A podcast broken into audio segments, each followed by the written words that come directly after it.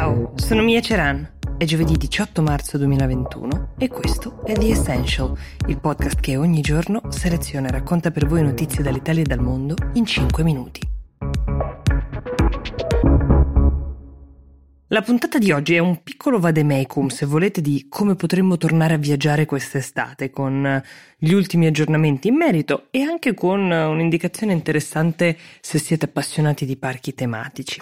Allora, ci stiamo per affacciare alla seconda estate dall'inizio della pandemia. La scorsa in molti luoghi può essere sembrata anche una tregua momentanea dall'emergenza, ma come abbiamo scoperto poco dopo il virus stava continuando a camminare e ne avremmo sentito parlare ancora a lungo. Cosa c'è di diverso a distanza di un anno? Beh, intanto i vaccini con velocità differenti però nei vari paesi, um, con il tentativo dell'Europa di provare a muoversi su un fronte comune per garantirli ai propri cittadini, um, soprattutto per i paesi che vivono di turismo come la Grecia, la Spagna e anche il nostro, con l'obiettivo di cercare di non saltare interamente la stagione. La proposta che sta circolando in queste ore è quella di un certificato digitale di vaccinazione che funzioni come un lasciapassare per qualsiasi cittadino che abbia voglia di prendere un aereo o un altro mezzo e andare in vacanza.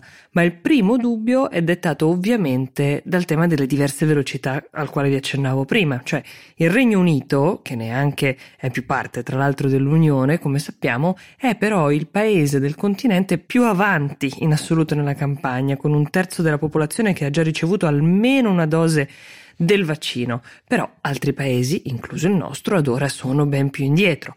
Peraltro tendenzialmente arriveranno vaccinate all'estate le fasce più anziane della popolazione, lasciando fuori una bella fetta di turisti, i giovani, ai quali potrebbe essere negato il diritto di viaggiare, ma non perché il vaccino non lo abbiano voluto fare, magari, perché magari invece non era ancora arrivato il loro turno.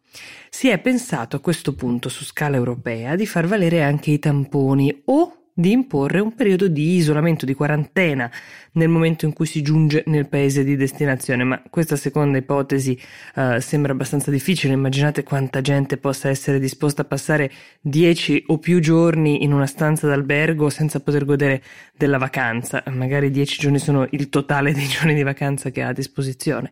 Quindi la proposta di far valere i tamponi per poter viaggiare è un po' um, difficile, ma la vera difficoltà, ancora una volta, è far sì che venga riconosciuto un sistema condiviso da tutti gli stati europei e questo sembra complesso persino sulle vaccinazioni. Vi faccio un esempio.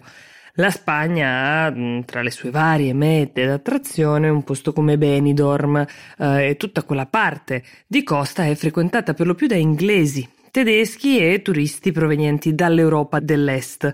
Sono molti i clienti, i turisti che vengono dall'est e infatti le autorità locali che si occupano del turismo hanno cominciato ad avanzare uh, la richiesta di far valere tutti i vaccini, mentre l'Europa per ora sembra disposta a rilasciare questo certificato soltanto per i vaccini approvati dall'EMA, AstraZeneca, quindi Pfizer, Moderna e Johnson Johnson.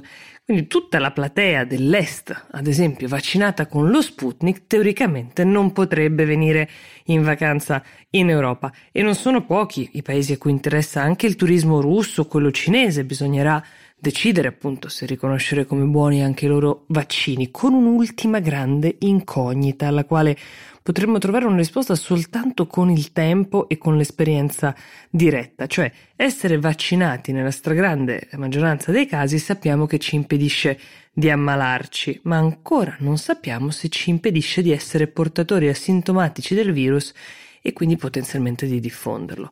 Non resta che sperare di avere ulteriori aggiornamenti prima dell'estate, ma vi prometto che su The Essential ve li forniremo man mano. Nel frattempo, dopo quasi un anno di chiusura, i due parchi di Disneyland in California hanno annunciato che riapriranno. Non so quanto sia il vostro genere di vacanza, però è sicuramente molto interessante vedere come prevedono di riaprire. Intanto ricordiamo che Joe Biden ha dichiarato che intende vaccinare tutti gli americani entro il 4 luglio, la festa dell'indipendenza, quindi immaginiamo che l'auspicio dei gestori sia quello di lavorare con più serenità. Ma prima che questo accada, e forse anche nel caso in cui non dovesse accadere, Le premure non mancheranno. Allora, innanzitutto capienza limitata al 15%, almeno inizialmente verranno ammessi solo visitatori dallo Stato della California, mascherine obbligatorie per tutti i visitatori dai due anni in su, misurazione della temperatura ovviamente, ma soprattutto niente canto, niente grida. Ora, se siete mai stati in questi posti, saprete che ci sono attrazioni di vario tipo, spettacoli in cui sembra un po' crudele il pensiero di impedire ad un bambino di cantare la propria canzone Disney preferita durante lo spettacolo o montagne russe sulle quali controllare che non si gridi sembra francamente un po' ambizioso, per non parlare del clima che viene in mente in questi parchi con un'atmosfera rarefatta. Per completezza di informazione vi devo dire che Disney World Orlando ha già riaperto, così come il parco di Beijing, uh, però la Cina abbiamo capito che sta viaggiando ad ampie falcate verso la sua nuova normalità. In compenso, Parigi e Hong Kong hanno prima riaperto per poi richiudere. La Disney dei parchi tematici dell'ultimo anno ha ovviamente perso tantissimi introiti e tagliato migliaia di posti di lavoro, riuscendo comunque a rimanere non solo in piedi, ma anche profittevole come azienda nel suo complesso. Dai parchi tematici infatti deriva solo il 35% dei profitti della Disney.